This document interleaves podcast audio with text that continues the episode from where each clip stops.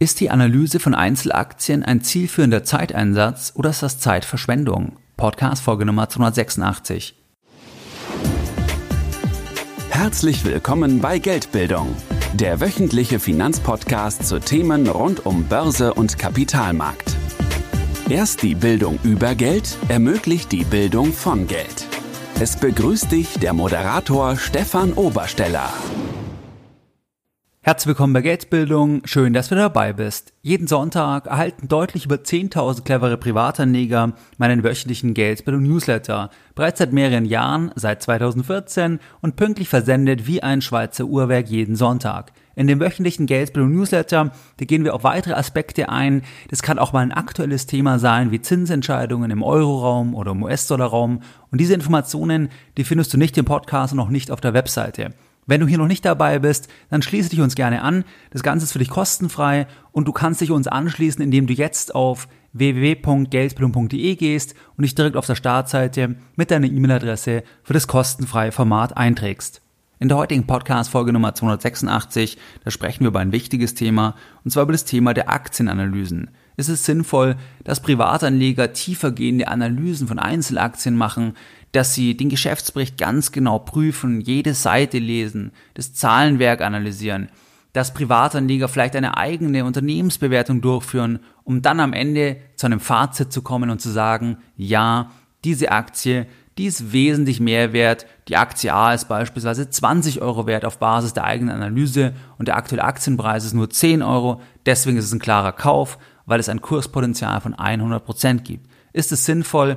Ist es ein cleverer Zeiteinsatz, wenn Privatanleger so tiefgehende Analysen machen? Das werden wir uns jetzt in dieser Podcast-Folge genauer anschauen. Wenn wir einfach mal das Wort Aktienanalyse bei Google eingeben, da gibt's da über 1,5 Millionen Treffer. Das heißt, es gibt unglaublich viele Informationen zu diesem Thema. Das gleiche auch bei Amazon. Es gibt hunderte oder gar tausende Bücher zum Thema Aktienanalyse. Das heißt, es ist ein Riesenmarkt, es gibt sehr, sehr viele Informationen. Wenn wir jetzt mal einen Schritt zurückgehen was ist denn das Ziel von jeder Aktienanalyse? Wenn es so viele Informationen gibt, wenn es so viele Bücher gibt, wo man das lernen kann, dann ist ja die Frage, was ist eigentlich das Ziel von jeder Aktienanalyse? Das Ziel von jeder Aktienanalyse, das ist am Ende des Tages, dass der, der die Analyse durchführt, dass der eine unterbewertete Aktie identifizieren kann, dass er auch eine überbewertete Aktie identifizieren kann. Das heißt, dass er feststellen kann, diese Aktie, die ich dann kaufe, die ist wesentlich mehr wert gegenüber dem aktuellen Börsenpreis, weil ich etwas sehe, was die anderen, sprich der Markt, noch nicht sieht. Das ist immer die Überlegung. Das heißt, wenn ich sehe, wenn auf Basis meiner Analyse die Aktie A 20 Euro wert ist und der aktuelle Börsenpreis ist 10 Euro, dann heißt es ganz einfach, dass ich etwas in der Aktie sehe, beispielsweise Wachstumschancen, Geschäftsmodelle, wie die Firma sich entwickeln kann, Expansionen, Zukäufe, was auch immer. Ich sehe etwas, was sich so positiv noch auf den Umsatz und den Gewinn der Gesellschaft auswirken kann, was aber die anderen noch nicht sehen, weil sie vielleicht den Markt nicht so gut verstehen, weil sie vielleicht irgendwelche belastenden Faktoren haben, wo ich aber sage, das macht gar nichts, die lösen sich bald auf. Das heißt, ich sehe etwas, was die anderen nicht sehen, deswegen komme ich auf einen höheren Wert und ich würde dann kaufen und warten, dass irgendwann die anderen es auch sehen, dass das dann in die Realität übersetzt wird und dann wäre der Preis also der Aktienpreis, den ich beobachten kann, der würde sich dann asymptotisch meinem ermittelten Wert annähern. Soweit auf jeden Fall die Theorie. Wenn wir uns jetzt überlegen, wie funktioniert eine Aktienanalyse? Jede Aktienanalyse, das ist für dich mal eine ganz, ganz wichtige Feststellung, jede Aktienanalyse, die fußt immer auf öffentlich verfügbaren Informationen. Das heißt, jeder, völlig egal, ob du die Analyse auf einer Webseite liest, in einer Zeitung, in einer Zeitschrift, auf YouTube oder in einem Podcast es hörst, jede Aktienanalyse basiert immer auf öffentlich verfügbaren Informationen. Das heißt, es sind keine Geheiminformationen, wo nur der eine die hat und der andere nicht, sondern es sind öffentlich verfügbare Informationen, wo dank dem Internet heute auch jeder ohne Kosten letztlich den Zugang zu diesen Informationen hat, wie beispielsweise dem Geschäftsbericht. Es geht also explizit nicht um Insider-Informationen. Es geht nicht um Informationen, die, wenn sie an die Öffentlichkeit kommen würden, wo ganz klar wäre, dass dann der Preis sofort raufgehen würde, weil die Gewinne höher sind, weil das Unternehmen gekauft wird zu einem im Akquisitionspreis deutlich über dem aktuellen Börsenkurs oder irgendwas etwas, wo es ganz klar ist, dass wenn Der Markt, wenn alle diese Informationen hätten, dann würde es sofort raufgehen. Das wären Insider-Informationen. Erstens hast du die in der Regel nicht. Und zweitens, selbst wenn du diese Informationen hättest, dann würdest du die Informationen nicht nutzen dürfen, weil es verboten ist, weil es eben Insider-Informationen sind. Wir haben es ja heutzutage auch, dass wenn Vorstände oder ich sag mal ähm, verbundene Personen, irgendwie Angehörige von Vorständen, wenn die Aktien kaufen, jetzt bei deutschen Gesellschaften, da muss das auch veröffentlicht werden. Das heißt, dass der Markt, das heißt, alle diese Informationen haben, dass der Vorstand XY, dass der jetzt Anteile vom eigenen Unternehmen gekauft hat, dann muss das veröffentlicht werden und dann können alle sagen oder damit etwas machen. Das heißt, vielleicht würde einer sagen, hey, der Vorstand weiß, was Sache ist, ich kaufe jetzt auch. Auf jeden Fall haben alle dann diese Informationen. Das heißt, das ist auch so ein Thema Transparenz dass es da immer mehr Regularien oder sich entwickelt haben über die letzten Jahrzehnte, dass eben die Transparenz am Kapitalmarkt erhöht wird. Da wäre ein Beispiel das Thema Directors Dealings. Das heißt, es geht bei jeder Aktienanalyse immer um öffentlich verfügbare Informationen. Es können Informationen sein wie den Geschäftsbericht. Das heißt, es ist vielleicht der Klassiker, dass ein Privatanleger sagt, ich drucke mir jetzt das PDF aus, das heißt, ich gehe auf die Seite, auf Investors Relations von der jeweiligen Gesellschaft, dann lade ich mir das PDF runter, ich drucke das dann aus, das sind dann 200, 300, 400 Seiten. Und dann lese ich das von vorne nach hinten durch. Und dann markiere ich mir die entscheidenden Passagen. Und dann nehme ich das als Grundlage, um dann weitere Analysen und Bewertungen durchzuführen. Wenn wir uns mal den Geschäftsbericht anschauen, auf Englisch Annual Report, dann ist hier erstmal ganz wichtig, dass jeder den Zugang zum Geschäftsbericht hat. Also wenn wir jetzt einen Geschäftsbericht lesen, dann sind wir ja nicht der Erste, der den Geschäftsbericht liest, sondern jeder kann den Geschäftsbericht lesen. Jeder weltweit. Mit einem Knopfdruck hat jeder ja den Geschäftsbericht. Deswegen ist er ja öffentlich zugänglich und der Geschäftsbericht hat ja die Aufgabe, dass Stakeholder über den Geschäftsverlauf des vergangenen Geschäftsjahres informiert werden. Das heißt einmal die Stakeholder, Shareholder, also die Stakeholder der Aktionäre, aber auch andere wie Lieferanten, die Öffentlichkeit und so weiter. Das heißt, jeder hat die Informationen, die Information ist öffentlich bekannt und es ist also eher unwahrscheinlich, dass wir jetzt etwas lesen in dem Geschäftsbericht, was andere jetzt nicht sehen oder ja, wo andere völlig unterschätzen. Es könnte aber natürlich sein. Natürlich kann es sein, wenn du etwas siehst, Beispiel Internet, wenn du schon früh gesehen hättest, was das Internet alles machen wird, was da alles kommen kann. Und der Markt hat es nie abschätzen können, was mit dem Internet alles passieren wird, welche Modelle sich alle entwickeln. Klar, dann hättest du einfach das völlig anders interpretiert. Das heißt, die Interpretation und auf was wir uns fokussieren bei den öffentlich verfügbaren Informationen, das ist dann so gesehen die Leistung oder wo der Mehrwert auch von dem kommen kann, der die Analyse macht. Es ist aber nur viel, viel schwieriger, als es gemeinhin dargestellt wird, weil eben jeder die Information hat. Und was noch ganz wichtig ist beim Geschäftsbericht, das sind die Zahlen. Es geht im Kern um den Geschäftsverlauf des vergangenen Geschäftsjahres.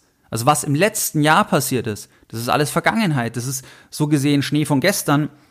Das heißt, da wird ja berichtet im Jahresabschluss, das heißt in der Bilanz, in der G&V, und so weiter. Da wird berichtet. Das heißt, die Zahlen, die wir sehen, auch wenn wir irgendwelche Fundamentalanalysen machen, das sind erstmal immer die Zahlen der Vergangenheit.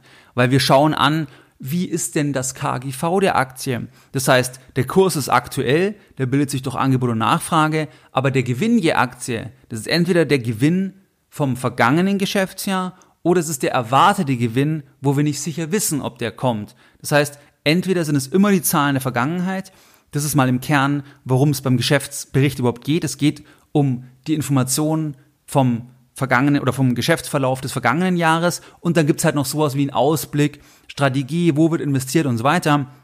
Aber das sind die entscheidenden Punkte. Also einmal Vergangenheit und zum anderen jeder hat diese Informationen. Wir können uns auch weitere Themen anschauen. Wir könnten uns Meldungen Dritter anschauen, Zeitungsartikel lesen, Börsenzeitschriften lesen. Wir könnten Studien lesen über den Geschäftsbereich, wo das Unternehmen tätig ist, was erwarten die da an Wachstumsraten, was sagen Zukunftsforscher zu dem Markt, wo das Unternehmen tätig ist. Wir könnten uns das Top-Management anschauen von der Gesellschaft und die analysieren, was haben die für einen Track Record und so weiter. Und dann am Ende des Tages, da würden wir dann vielleicht bei einer Aktienanalyse sagen, entweder die Firma ist einfach unterbewertet, kaufen oder wir sagen sogar ganz konkret, wir glauben, dass eigentlich die Gesellschaft so und so viel Milliarden wert ist, respektive so und so viel Euro dann je Anteil und wenn dann das Ergebnis deutlich über dem aktuellen Preis liegt, dann würden wir halt sagen, hey, das ist ein klarer Kauf, weil wir einfach viel für unser Geld bekommen. Wir bekommen sehr, sehr viel Wert und irgendwann werden die anderen es auch sehen und dann wird sich das einstellen. Das heißt, das ist so die Grundüberlegung von jeder Aktienanalyse. Das ist auch bei der Charttechnik auch das Gleiche. Das heißt, auch bei der Charttechnik, da greifst du auf Daten der Vergangenheit zurück. Wenn du dir den Umsatz anschaust, wie viel wurde die Aktie gehandelt, welcher Umsatz wurde gemacht an einem bestimmten Tag. Wenn du dir anschaust, rein einen Chart, egal wie das dargestellt wird, es sind ja erstmal die Zahlen, die Daten der Vergangenheit, weil es die Zeit abgetragen ist und es ist der Preis der Aktie abgetragen. Das heißt, dann kann ich natürlich irgendwas einzeichnen, aber es sind erstmal als Basis, da sind es erstmal die Zahlen, die Daten der Vergangenheit. Dann kann ich halt versuchen, jetzt bei der Charttechnik irgendwie mit Wahrscheinlichkeiten zu arbeiten, dass ich die Wahrscheinlichkeit erhöhe auf Basis eben verschiedener Muster, dass sich die Aktie bestimmt entwickeln wird bei bestimmten Punkten, aber die Basis, das sind die Zahlen, die Daten der Vergangenheit. Wenn wir uns jetzt den aktuellen Kurs anschauen, das heißt, wenn wir wieder die Aktie annehmen, 10 Euro, das ist der aktuelle Kurs, das ist der aktuelle Preis. Wie kommt denn dieser Preis zustande? Dieser Preis kommt bei handelbaren Wertpapieren wie bei Aktien. Das ist erstmal einfach das Ergebnis von Angebot und Nachfrage. Und woher kommt Angebot und Nachfrage? Oder wie kann man es vielleicht anders formulieren? Am Ende des Tages ist der aktuelle Kurs, was der Kurs reflektiert. Das ist eigentlich die ähm, Erwartung aller Marktteilnehmer. Was erwarten die Marktteilnehmer von dieser Gesellschaft auf Basis der verfügbaren Informationen? Das ist im Kurs eingepreist. Das, das ist letztlich mal die Grundthematik. Natürlich kann es sein, dass rückblickend es völlig absurd erscheint, dass man dann sagt, wie konnten alle nur so blöd sein, auf Deutsch gesagt, weil Firmen, Dotcom-Bubble so hoch bewertet waren, obwohl sie gar keinen Umsatz gemacht haben. Aber da ist halt dann das Thema, dass man das eindeutig erst rückblickend erkennen kann. Natürlich kann man mittendrin auch schon sagen, dass die Erwartungshaltung auf Basis der Faktoren unglaublich ist. Also, dass man sagt, das, was da an Faktoren auf den Umsatz, auf die nicht vorhandenen Gewinne bezahlt wird, eher dann auf den Umsatz, das ist, das ist ja Wahnsinn. Da müssen ja solche Wachstumsraten kommen. Ähm, klar, das, das ist natürlich das Thema, der Markt hat für den Moment recht, aber es kann auch überzogen quasi werden bei den Bewertungen in bestimmten Phasen, sei es jetzt eben bei Blasen oder ähnlichem. Aber grundsätzlich die Daten, die über ein Unternehmen bekannt sind, über den Geschäftsbericht, Meldungen und so weiter, das wird dann schon reflektiert. Das heißt, wenn wir zum Beispiel eine Gewinnwarnung haben, das Unternehmen sagt, dass der Gewinn, den sie eigentlich erwartet haben zu machen, den können sie jetzt doch nicht machen, dann ist es erstmal immer schlecht für den Kurs, weil was wird an der Börse gehandelt? Das auf Basis von den aktuellen Erwartungen. Und wenn jetzt gesagt wird, Moment mal, wir machen nur die Hälfte vom Gewinn nächstes Jahr, dann stimmen ja alle Zahlen auch wieder nicht mehr und dann sinkt ja so gesehen auch wirklich der, der innere Wert, beziehungsweise dann sinkt der, der Preis sofort, weil eben die Erwartungen jetzt andere sind. Die Erwartungen sind jetzt auf Basis von einem niedrigen Gewinn. Also das ist erstmal die Grundüberlegung. Und wenn wir jetzt halt sagen, auf Basis unserer Analyse, mit immer mehr Zahlen, Daten und so weiter, wir sehen halt dann etwas, was die anderen nicht sehen. Klar, dann, dann ist das die Hypothese. Wir können einfach mal Beispiele machen. Also ich nenne jetzt ein, zwei Beispiele oder ein Beispiel, wo ich selber nicht gemacht habe, dann nenne ich auch zwei, drei Beispiele, wo ich selber gemacht habe. Wenn wir uns mal Amazon anschauen, das habe ich leider nicht gemacht, dann hat Amazon 2008 einen Umsatz von knapp unter 20 Milliarden erzielt oder, oder knapp über 19 Milliarden US-Dollar. Damals war auch die Aktie immer aus der jeweiligen Sicht auch schon hoch bewertet, so gesehen. Also wenn man irgendwelche fundamentalen Zahlen anschaut und zehn Jahre später, 2018, da hat sich der Umsatz mehr als verzehnfacht. Das heißt, wenn wir jetzt mal gedanklich ins Jahr 2008 zurückgehen, dann wäre die Überlegung, du liest den Geschäftsbericht von Amazon, du schaust dir die Zahlen an, dann würdest du sehen, okay, die Zahlen sind schon hoch, also ja, die, das KGV oder irgendwelche anderen Zahlen sind schon relativ hoch. Wann würdest du jetzt sagen, das ist ein eindeutiger Kauf?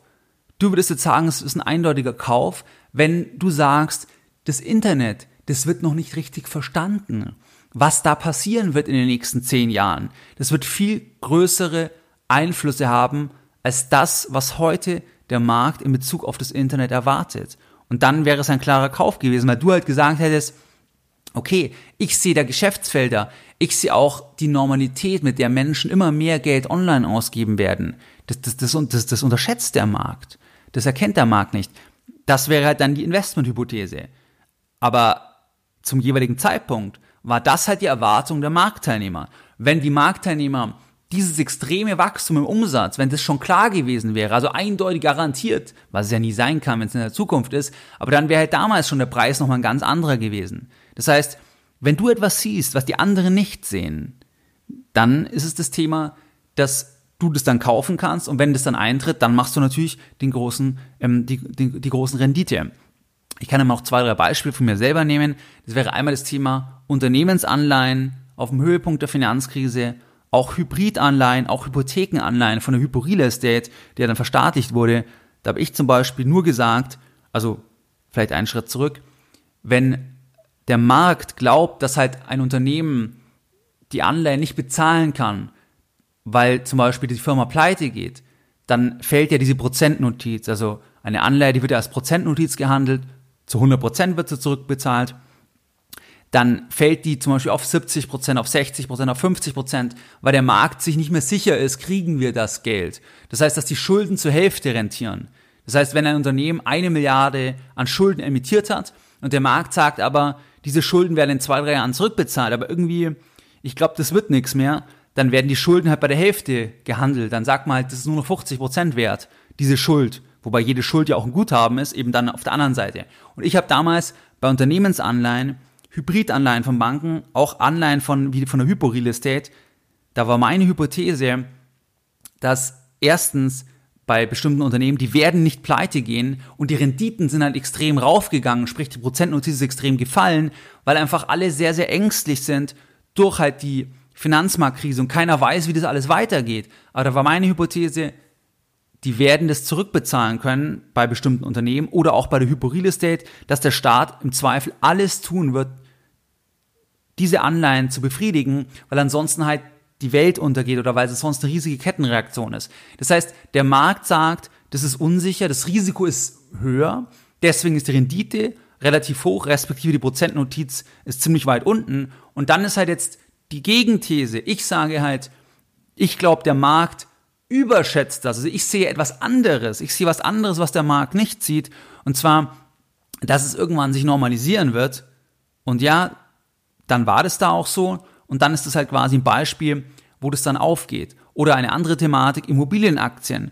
Die Immobilienaktien haben sich in den letzten Jahren sehr, sehr gut entwickelt, einfach im Zusammenhang mit dem Immobilienmarkt, dass in Ballungszentren halt die Preise sich verdoppelt haben in kurzen, äh, in wenigen Jahren. Und da war meine Hypothese bei diversen Immobilienaktien, die Immobilienbestände in deutschen Städten halten, dass letzten Endes das, was der Wert vor Jahren an der Börse war, dass das nicht das volle Potenzial reflektiert, weil letzten Endes die Bestände viel extremer gestiegen sind und die nach und nach das halt zeigen werden, weil einmal die Ertragsseite steigt, weil jeden Tag, wo ein Mieter auszieht, verdienen sie mehr. Mit jeder Finanzierung, die ausläuft, verdienen sie auch mehr nach Zinsen, weil die Fremdkapitalzinsen ja immer weniger werden, weil sie haben irgendwelche alten Anleihen oder alte Hypotheken, wie sie das finanziert haben und, und wenn sie das neu machen, also quasi Neufinanzierung, dann haben sie ja jetzt die neuen Zinsen. Ähm, dann das Portfolio wird immer weiter aufgewertet, Net Asset Value steigt, weil halt die Bestände extrem explodiert sind, einfach von den, bei den Ballungszentren jetzt, Beispiel Berlin, oder andere Ballungszentren. Das war meine Hypothese. Und da war meine Hypothese, okay, der Markt ich glaube, dass der das noch nicht voll drin hat. Dass das langfristig immer wieder eine Überraschung sein wird, dass dann die gute Zahlen melden und dann der Markt sagt, hey, super, die Zahlen sind ja, die sind echt gut. Und, und deswegen steigen dann die Aktien. Und, und da war es auch ein Stück weit so. Das heißt, das wäre so ein Beispiel, man sieht etwas, was andere nicht sehen.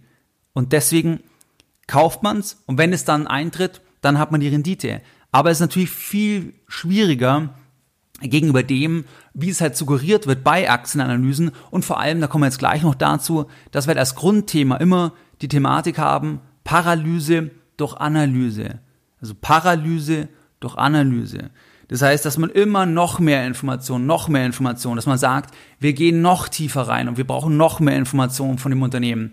Und dass das nicht unbedingt zu besseren Entscheidungen äh, führt, weil es ist einfach so, in komplexen Entscheidungssituationen das heißt, die Wirtschaft, Investitionsentscheidungen sind immer komplex, weil es unendlich viele Variablen letztlich gibt, die einen Einfluss haben können auf das Ergebnis. Wir kennen gar nicht alle Variablen, wir kennen nicht die Wechselwirkungen zwischen den Variablen. Das heißt, dass in den komplexen Entscheidungssituationen, dass immer noch mehr Variablen nicht unbedingt etwas bringt. Also, das wäre jetzt ein Beispiel bei mir mit den Unternehmensanleihen, mit den Hyperreal Estate, ich habe da nur eine ganz einfache These gehabt. Der Staat kann die Anleihen nicht ausfallen lassen.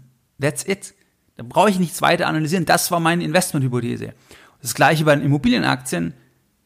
Fremdkapitalzinsen fallen, Mieten steigen, Portfolio wird aufgewertet. Das werden die nach und nach immer wieder quartalsweise zeigen.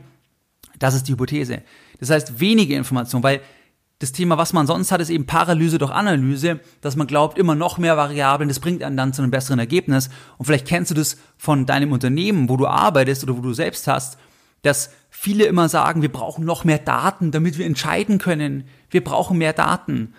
Da kannst du den, wenn es jemand sagt, also man kann es nicht so pauschal natürlich immer sagen, aber grundsätzlich würde ich da äh, sagen, richte den Gruß aus und dann sollen die sich mal Leute, äh, mal Bücher anschauen wie vom, wie Risiko von Gerd Gigerenzer, vom Taleb Bücher, wo es halt einfach so ist, in komplexen Entscheidungssituationen, da brauche ich nicht unbedingt immer noch mehr Variablen, weil, weil es nicht eine verbesserte Entscheidung bringt, weil man eben auch die Wechselwirkungen ähm, unter den, zwischen den Variablen nicht kennt und am Ende weiß man, kennt man eh nicht alle Variablen, sondern weniger versuchen die entscheidenden und danach dann die Entscheidung treffen. Da gibt es auch ein interessantes ähm, Experiment, und zwar bin ich auf das gestoßen über einen Podcast vom Tim Ferriss, der hat mal einen gewissen Adam Robinson interviewt, ich kannte den vorher nicht, das ist ein Unternehmer, und ähm, der hat referenziert in dem Gespräch auf ein Experiment, und zwar aus dem Jahr 1974 von einem gewissen Paul Slovic. Und zwar ging es bei diesem Experiment, da ging es eigentlich um die Verhaltenspsychologie, es ging um Entscheidungsverhalten, und zwar war folgende Situation.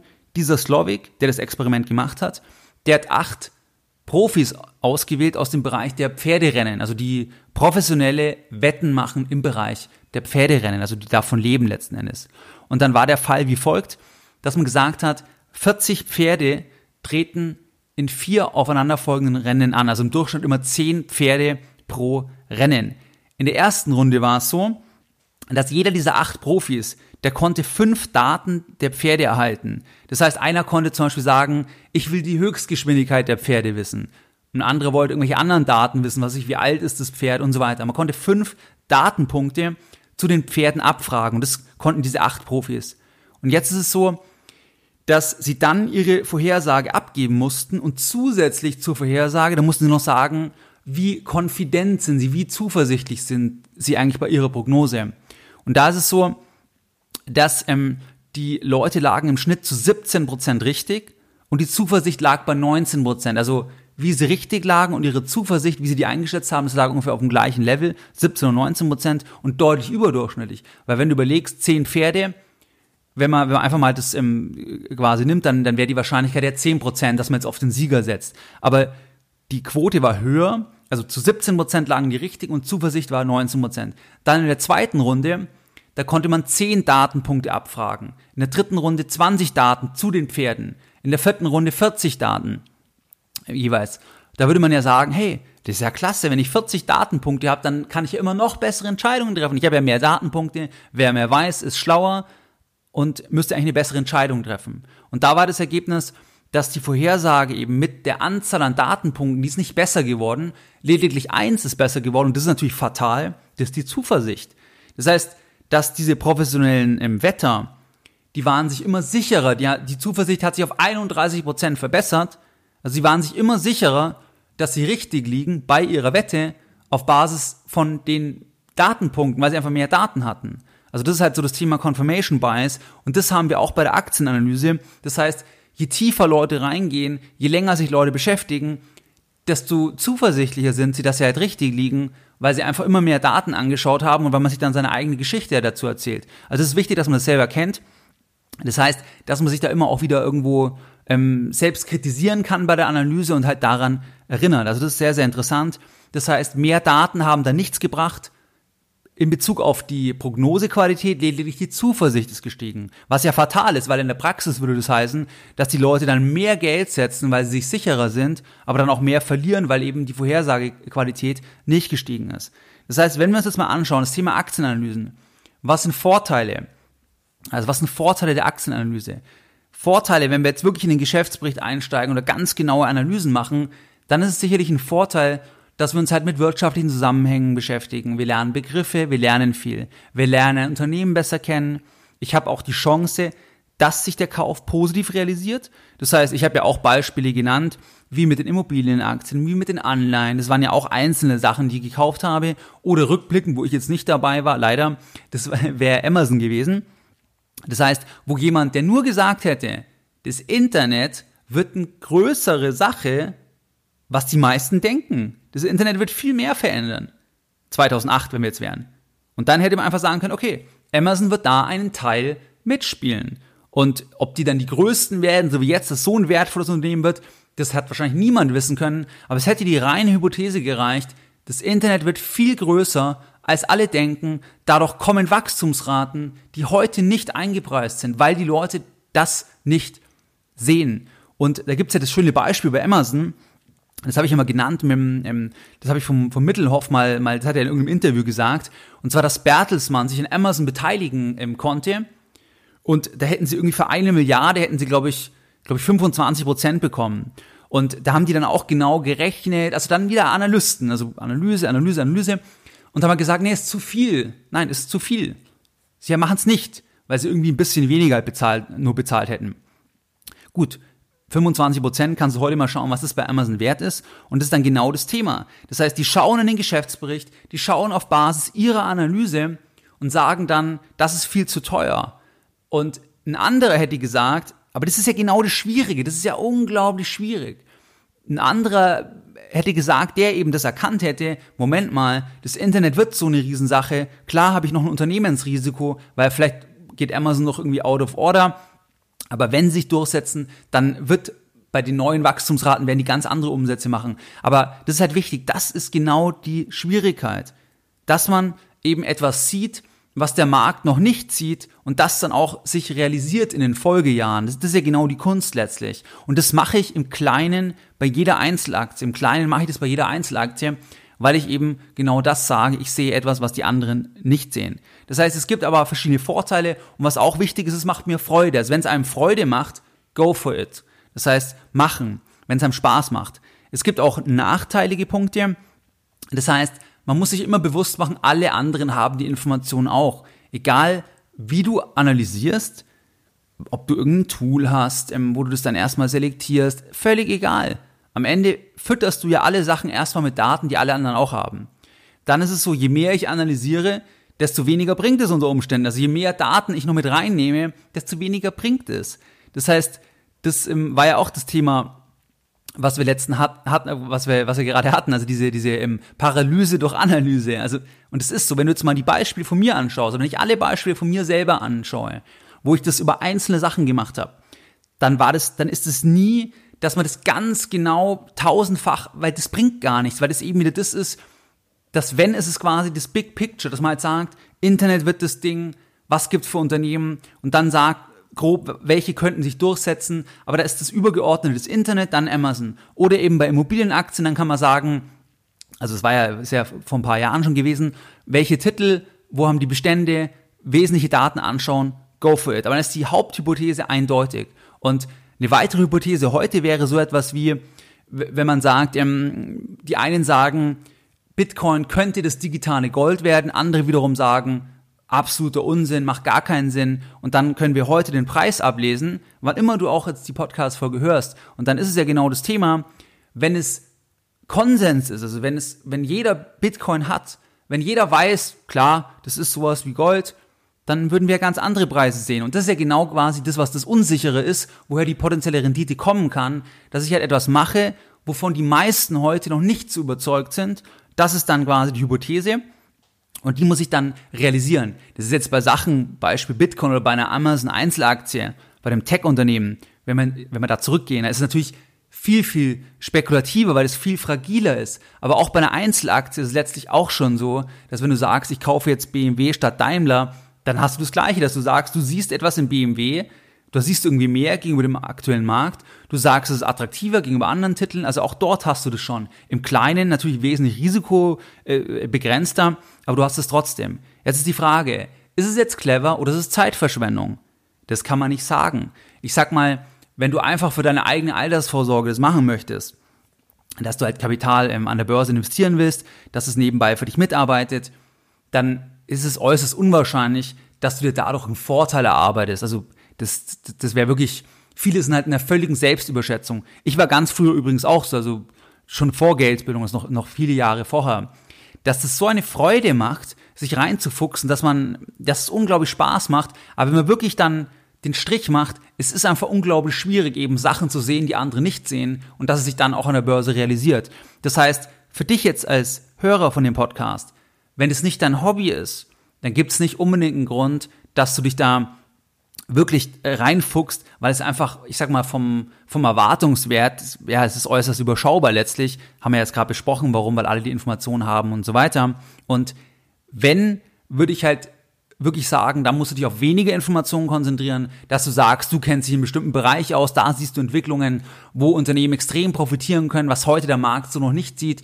Das ist halt die Spekulation dann. Man muss aber immer noch mal sich erinnern, Moment mal, die Statistik spricht dagegen eine, weil dann ist man ja auch wieder im aktiven Investieren, man kauft Einzeltitel und so weiter. Ich persönlich sehe das so, dass wenn man sagt, ich mache einen Großteil passiv, okay, und trotzdem kann man noch sagen, man macht halt Einzeltitel, wenn einem das Freude macht. Aber da ist die Frage, wie tief muss man reingehen? Und da würde ich eben nicht unbedingt empfehlen, beziehungsweise man darf sich davon nicht zu viel erhoffen, vor allem wenn man die Informationen online verfolgt, wenn du eben Bücher liest, wenn du Artikel liest, ähm, wenn du YouTube-Videos schaust, das wird halt viel, viel ähm, zu einfach dargestellt, als ob, als ob der Wert es so einfach wäre zu sagen, nein, ähm, die Aktie ist viel wertvoller.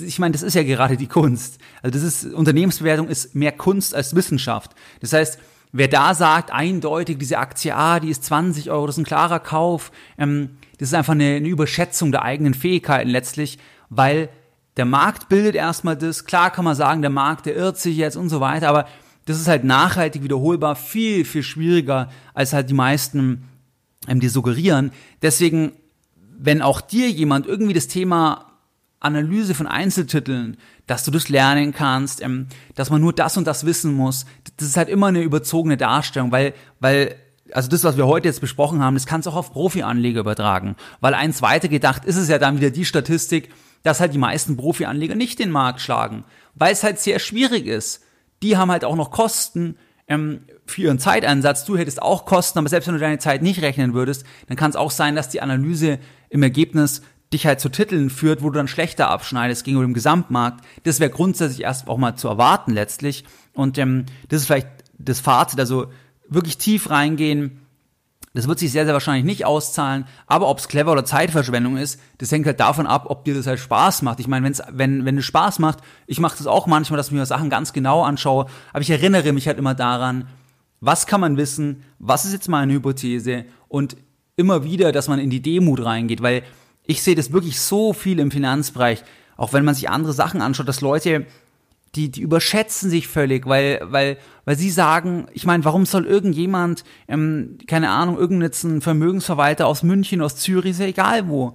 Warum soll der jetzt unbedingt was, was sehen, was die anderen noch nicht gesehen haben in dem Markt? Ich meine, das, also da muss man immer wieder ein bisschen Demut und ähm, das ein bisschen zurückfahren, was das eben leisten kann, dass man eben da so tief reingeht, weil alle die Informationen haben, weil wenn du allein denkst, wie das auch durch ähm, wie die Informationen verarbeitet werden können, heute automatisiert von Großanlegern und so weiter. Also da ist wirklich die Information, die du im Geschäftsbericht findest, das ist, kann man schon sagen, ist eher alter Kaffee, aber es kann eben trotzdem Spaß machen. Und was auch eine Möglichkeit ist, wenn du sagst, ja, ich will trotzdem in Einzeltitel investieren, weil ich sage, ich weiß zwar, dass es statistisch so und so ist, aber mir macht es einfach Spaß, dann kannst du zum Beispiel die Überlegung anstellen, bevor du jetzt sagst, du gehst jetzt in den Geschäftsbericht ganz genau rein, da kannst du überlegen, was machen denn andere? Also du, du hebelst quasi die Arbeit von anderen, dass du dir anschaust, was machen Großanleger. Du schaust dir an sowas wie das Form 13F, wo wir auch schon öfters drüber gesprochen haben, im Newsletter am Sonntag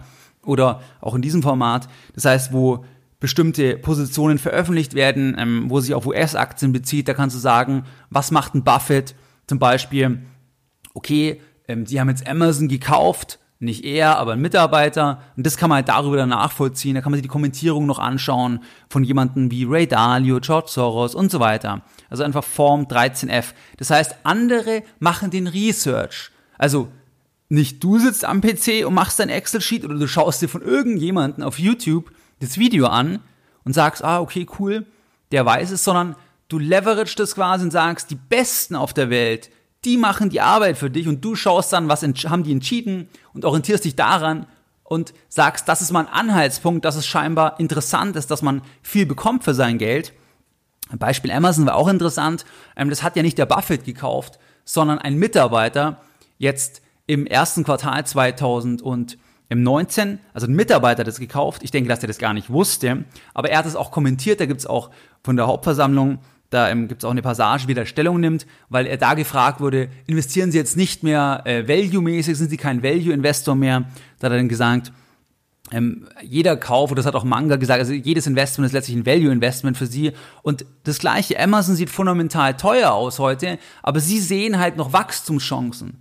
Felder, wo die reingehen können, wo was herkommen kann, dass sie halt sagen, okay, trotzdem ist es für uns ein Kauf, weil wir noch mehr Wert sehen gegenüber dem aktuellen Preis. Aber das ist halt die Investmenthypothese dann. Das heißt, andere die Arbeit machen lassen, Form 13f. Das zweite wäre so etwas wie Großanleger, schau dir an, wie die norwegischen Staatsfonds. Du kannst auf der Webseite die einzelnen Titel anschauen.